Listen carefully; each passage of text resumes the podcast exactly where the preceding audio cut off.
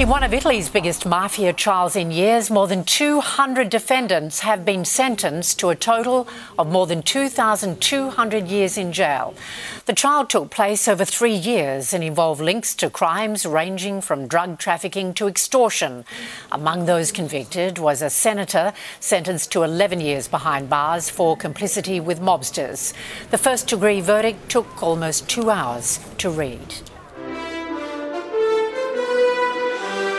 Thank you.